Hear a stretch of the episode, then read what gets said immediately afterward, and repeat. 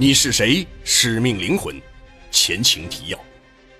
飞往墨西哥的飞机上，陈刚与加西亚聊着天，在一位俄罗斯小女孩的好奇心之下，加西亚讲述了关于墨西哥以及阿兹特克人的一些神话传说，其中关于玛雅文明的一些故事引起了陈刚的好奇，让他想到了自己手中的神奇文物——能量球。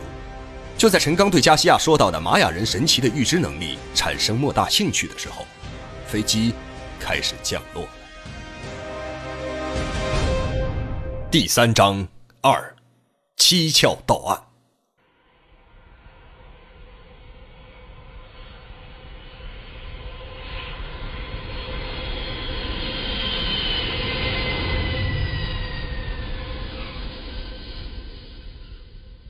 飞机伴随着落日的余晖。徐徐降落在墨西哥首都墨西哥城国际机场的跑道上。陈刚一走出机舱，一股温暖的风拂面而来，顿感心情无比愉快。陈刚边与加西亚从机场向外走，边交谈着。墨西哥这个季节正是旅游的黄金季节，气候温暖宜人，也很少下雨。陈刚看着周围旅客那些大包小裹的旅行行李，判断这些游客显然是外国人来墨西哥的居多。尽管陈刚去过的国家很多，不过他还是被墨西哥城独有的自然风光和人文特色吸引住了。他从出租车的车窗看着窗外独特的风景，在这样一个气候宜人的季节，身边有一位具有丰富历史知识和考古专业知识的美女导游。却也是很惬意的事情啊！陈刚在心里美滋滋地想着。出租车在一处高档酒店的门前停了下来。加西亚在大堂用西班牙语和接待说了一会儿话，就将客房的钥匙交给了陈刚。幺六幺四号房间，我先回家安排一下。两个小时之后，请你在墨西哥最有风情的餐馆，为你这位护花天使。迎风洗尘。加西亚笑着将客房的钥匙交到陈刚的手里后，就朝着送他们来时的出租车走去。陈刚注视着走向酒店正门的加西亚后背，心中涌起一股莫名的感觉。洗过热水澡之后，陈刚躺在酒店松软的大床上，静静的等待加西亚的赴约。我怎么会突然决定与他来墨西哥呢？突然，陈刚脑子中冒出一个问题。陈刚开始回忆自己是如何答应与加西亚来墨西哥的细节。尽管努力回忆，但脑子中的记忆犹如被删除了一样，丝毫回忆不起来当初是如何许诺加西亚的。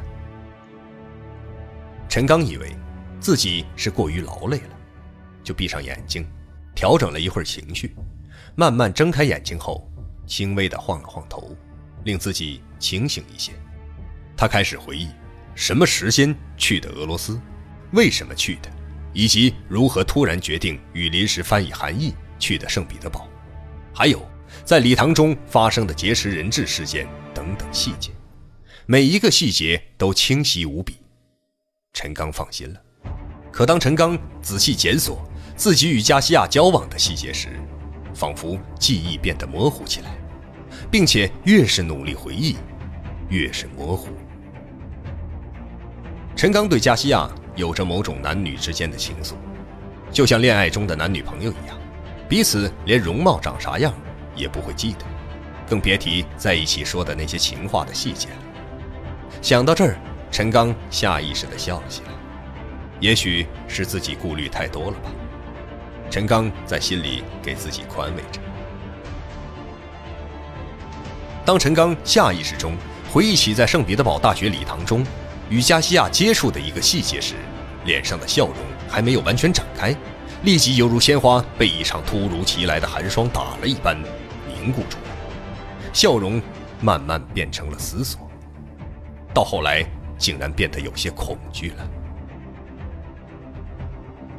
陈刚回忆起在礼堂的时候，他可以很轻松地通过接触人的肌肤获得那个人记忆的片段，可他用手拉着加西亚手的时候，并没有得到加西亚以往记忆的任何片段，他也无法用眼睛观察到加西亚的身体状况，好像加西亚被某种护身符屏蔽了一般。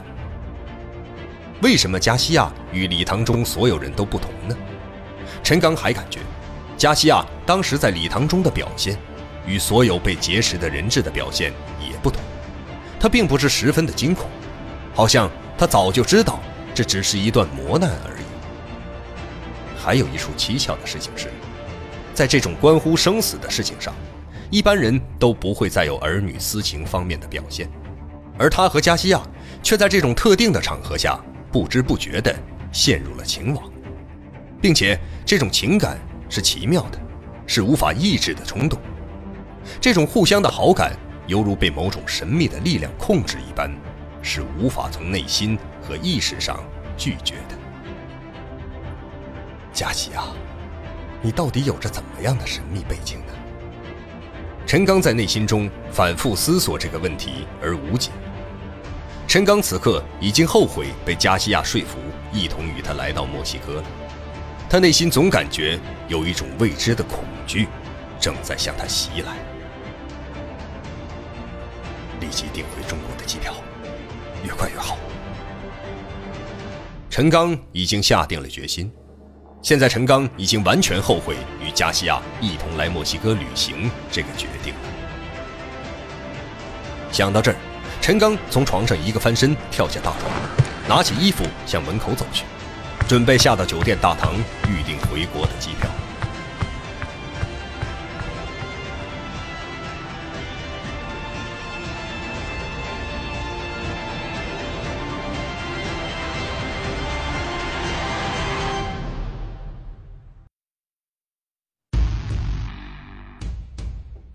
加西亚，你。到底对我隐藏了什么秘密？如果我说，你就是那个命中注定会拯救我的人，你会怎么想？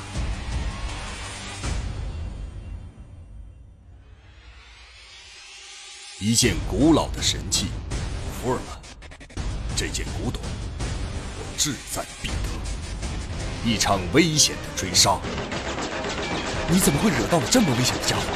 一次命运的安排。我一直在等待一个从东方到来的男人。一张熟悉的面孔，陈先生，你是礼堂中的那个人吗？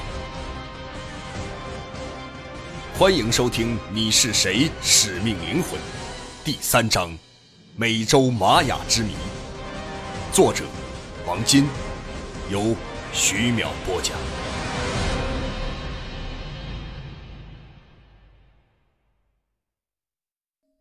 当他手触动房间门把手的时候，酒店房间内的电话铃响了起来。陈刚转过身，看着房间里写字台上的电话机，并没有急着去接听电话。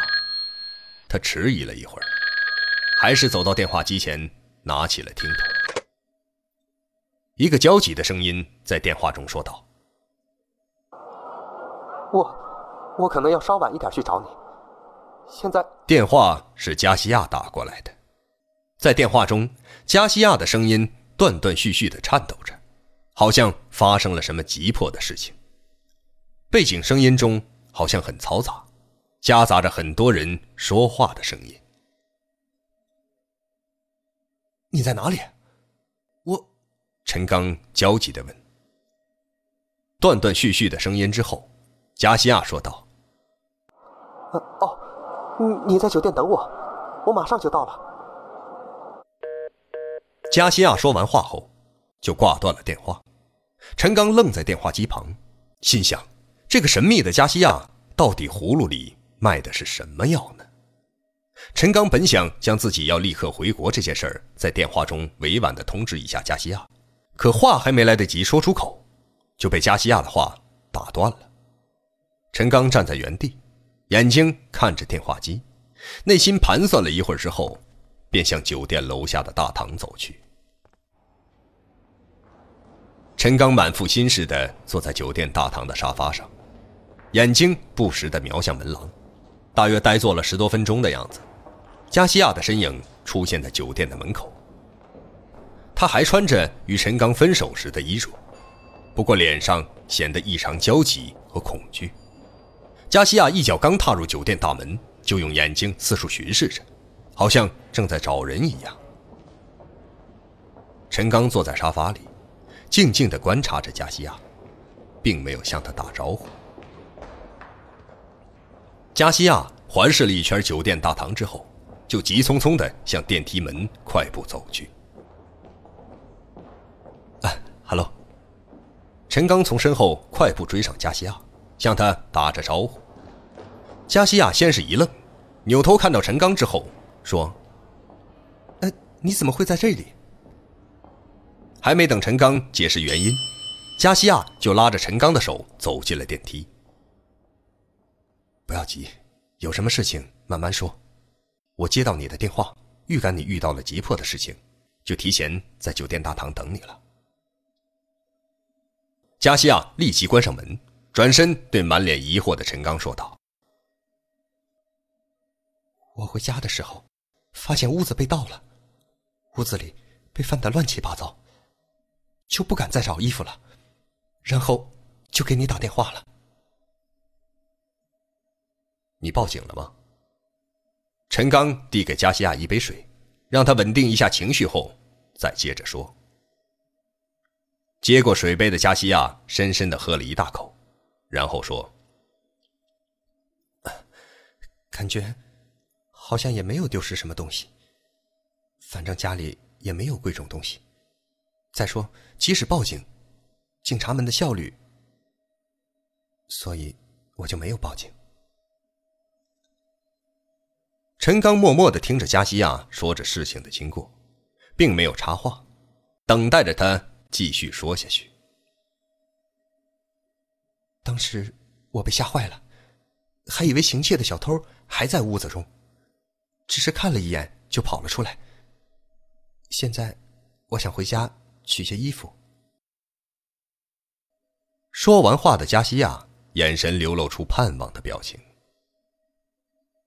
陈刚还是没有表态，只是面无表情的看着加西亚。加西亚感到有些着急，说：“请你陪我回家取些东西吧。”我们报警吧，即使警察不能及时破案，他们陪同你回家也能有人身安全保障。陈刚终于表明了自己的态度，不过他并不相信加西亚对他说的这些理由。反正也没有丢失什么贵重物品，没有必要报警。我讨厌与警察们打交道。加西亚说这句话的时候，语气坚决肯定，丝毫没有妥协的口吻。加西亚说完话，就抓着陈刚的手走出了房间。尽管陈刚内心十分不情愿，不过转念一想，现在不过晚上八点多钟的样子，街道上警察和行人都很多，陪他回家取东西也不会耽搁多长时间。一旦帮忙之后，就告诉他自己准备回国的事情。加西亚走出酒店，向酒店停车场走去。陈刚坐上加西亚的汽车，七拐八拐来到一处公寓的入口处。将车停稳后，加西亚对陈刚说：“我就在这个社区住，房子是新租的。”陈刚下了车，跟在加西亚的身后，仔细观察着这个小区周围的景观建筑。陈刚判断，加西亚所住的这处小区在墨西哥应该属于中产阶级的档次。加西亚的家住在三楼，房间虽然不大。装修和家具都很精致。进了屋内，先是一间不大的客厅，这客厅也兼着书房的功能。书架上的书籍显然已经被翻动过，很多书籍都被扔在了地板上。书房的书桌上有一台电脑，桌子上的花瓶中有一束已经略显枯萎的鲜花。书房对面是一个不大的厨房，与厨房相邻的是一个卫生间。路过书房，往前走，是一间十多平米的卧室。卧室中有一张大床，大床的两边各有一个床头柜，床的对面是一个古色古香木质的衣柜，衣柜也被打开了，里面的衣物被扔了一地。床头柜上摆着一个木质相框，里面的相片显然是加西亚。看相片上的年纪，应该是几年前拍摄的。照片的背景是一处类似废墟的遗址，背景中有一些大小不一，但看起来很规整的石块，可能是这处古迹的建筑材料。陈刚将目光转移到床头边上的两个木质的床头柜子上，摆着加西亚照片的这个床头柜上的相框，显然是被人移动过，蒙了一层薄薄灰尘的柜面上，有几处被挪动过的痕迹。另一个床头柜上。有几处更为明显的物体滑动过的痕迹，不过，床头柜上面却空无一物。从灰尘的痕迹推断，此刻空无一物的这个床头柜上，也应该是曾经摆着同款的木质相框。假如加西亚的话是真的，那么入室窃贼却偷走了一个几乎是没有什么价值的相框，这几乎不合小偷的逻辑。难道是相框中的照片对入室的窃贼有着无比重要的价值？陈刚在心里揣摩着自己的推断，眼睛却看向身边的加西亚。加西亚对屋子看了几眼之后，便向衣柜直奔而去，在里面翻找需要的衣服，又在卧室的地板上选了几件衣服，匆忙放在一个行李箱中。他又看了几眼屋中后，就拉着陈刚向外走去。有没有丢失什么贵重的东西啊？来到屋子外面，陈刚问加西亚。加西亚坐进汽车，边发动汽车边说道：“家里就我自己住，没有任何贵重物品。我搬到这个公寓才三个月。”加西亚一边开着车，眼睛不时的偷瞄着车内的后视镜。我今晚先住到你住的酒店，明天我去警察局报案。哼，陈刚只是用鼻子哼了一声，并没有说话。他不知道加西亚说话的意思是要和自己一起住，还是要另开一间客房。现在的陈刚开始感觉到，与加西亚在一起，并没有当初在俄罗斯那时候那种感觉了。不但那种美好的感觉完全丧失了，和这个神秘漂亮的女人在一起，不但感到很压抑，甚至有一种巨大的危险感。这感觉从进到加西亚所住的公寓那一刻起，就蓦然的强烈起来。对于有着同样长期单身居住经历的陈刚来说，他一踏入加西亚居住的屋子，就知道这一定是单身居住的房间。只不过，女人比较单身男性来说，屋子中相对整洁一些。陈刚虽说并不知道当地墨西哥城的生活水平，从社区和楼房来看，加西亚的经济条件完全可以达到中等以上。从书房中那只鲜花的枯萎程度，陈刚判断，加西亚已经离开这间屋子半个月以上。这一判断，从床头柜上薄薄的一层灰尘可以佐证。最令陈刚感到蹊跷的地方是，那一对床头柜上摆放的相框，本该是一对儿，另一个却不见了。不过，拿走另一个相框的人拿它的时候不留意在床头柜上摩擦了一下，所以才会在床头柜上留下几道清晰的划痕。不过，被人拿走的相框中，到底是什么内容呢？假如闯进加西亚屋子中的窃贼有偷窃经验。一进入房间，就会发现这是一个单身女性的家。对于单身居住的人来说，是不会在家里放大量现金和贵重物品的，更何况是租房的单身女性。假如是为了寻财入室盗窃，为什么屋子中最贵重的电脑没有被拿走呢？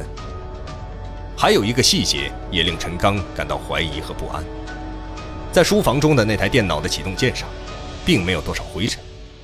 原因可能是加西亚进到屋中，发现家里被盗的同时启动过这台电脑，或者是进入他家的贼曾经启动过电脑。加西亚的电脑中到底存有什么样的秘密呢？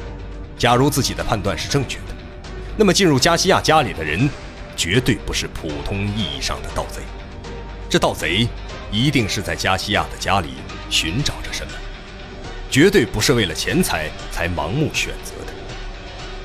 最后，陈刚在心里做出了自己的判断。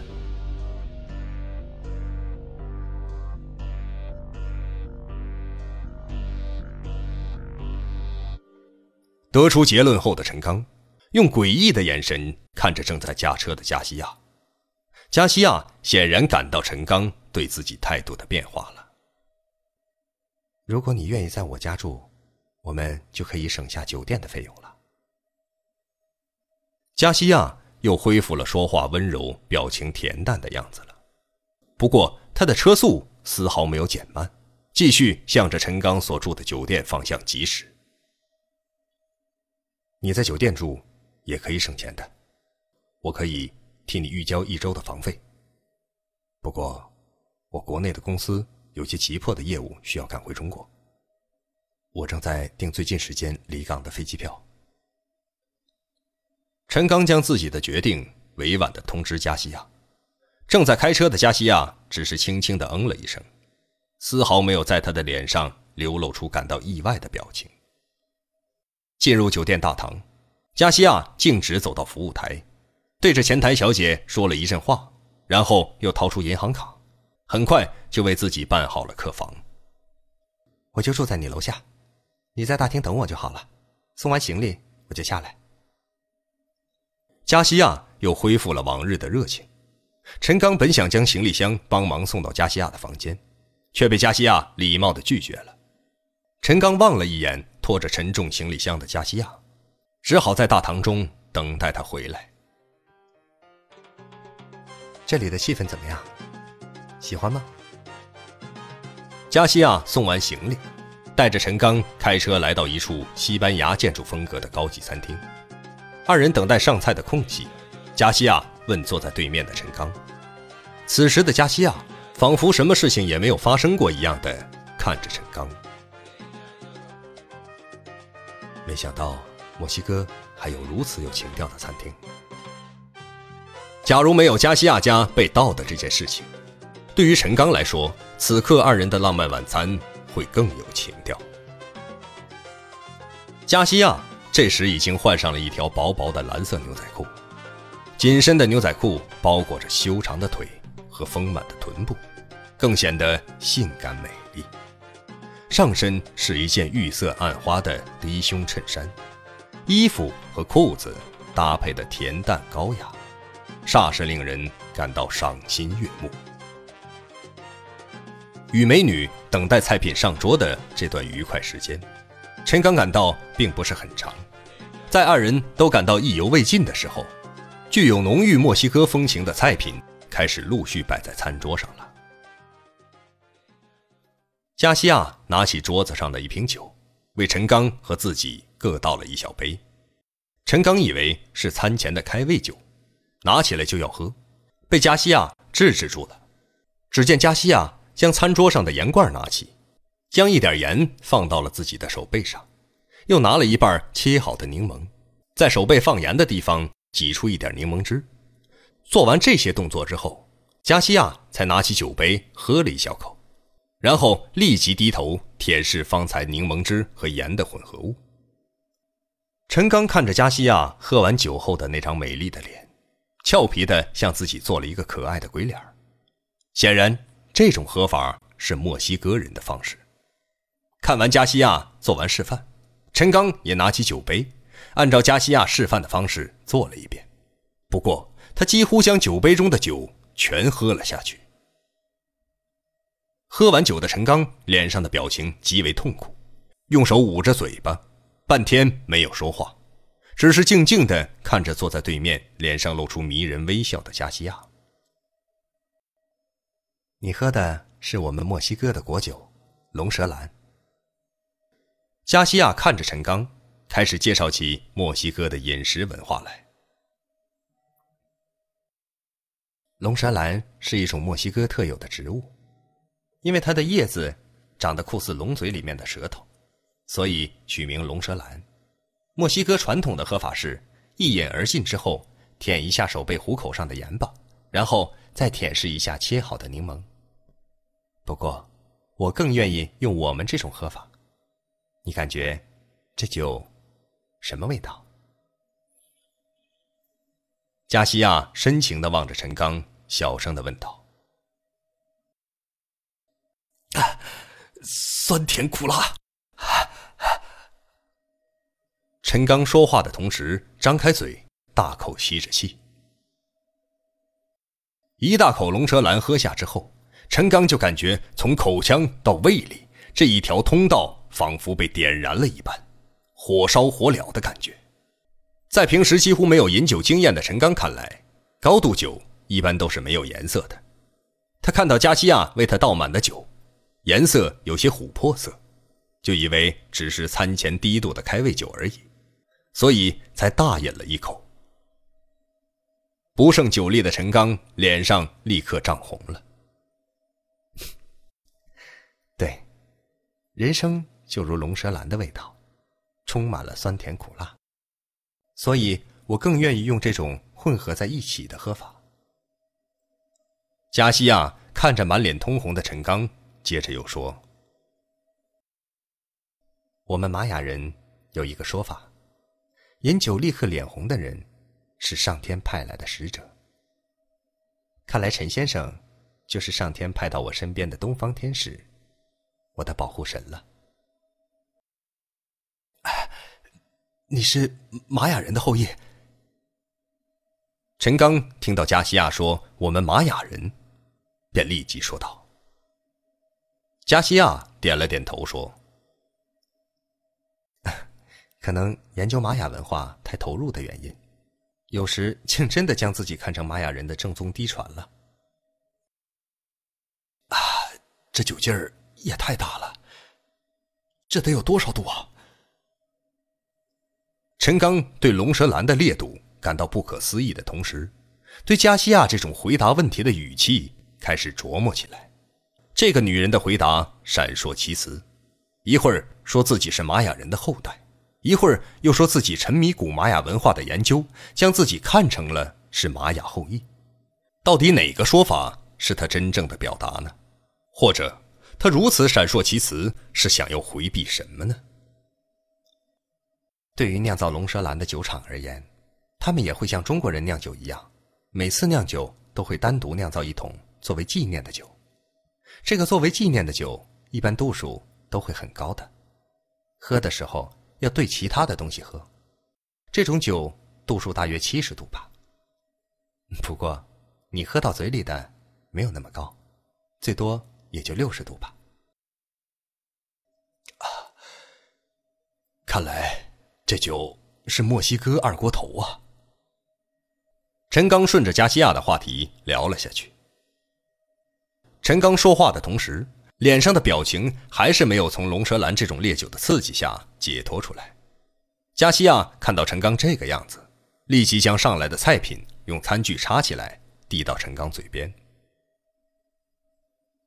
陈刚吃了递送过来的食物后，感觉酒的刺激不那么强烈了。陈刚感到墨西哥菜肴的味道也不错，就在嘴里仔细的品味这款菜肴的味道。你说的二锅头，也是中国的国酒吗？加西亚问道。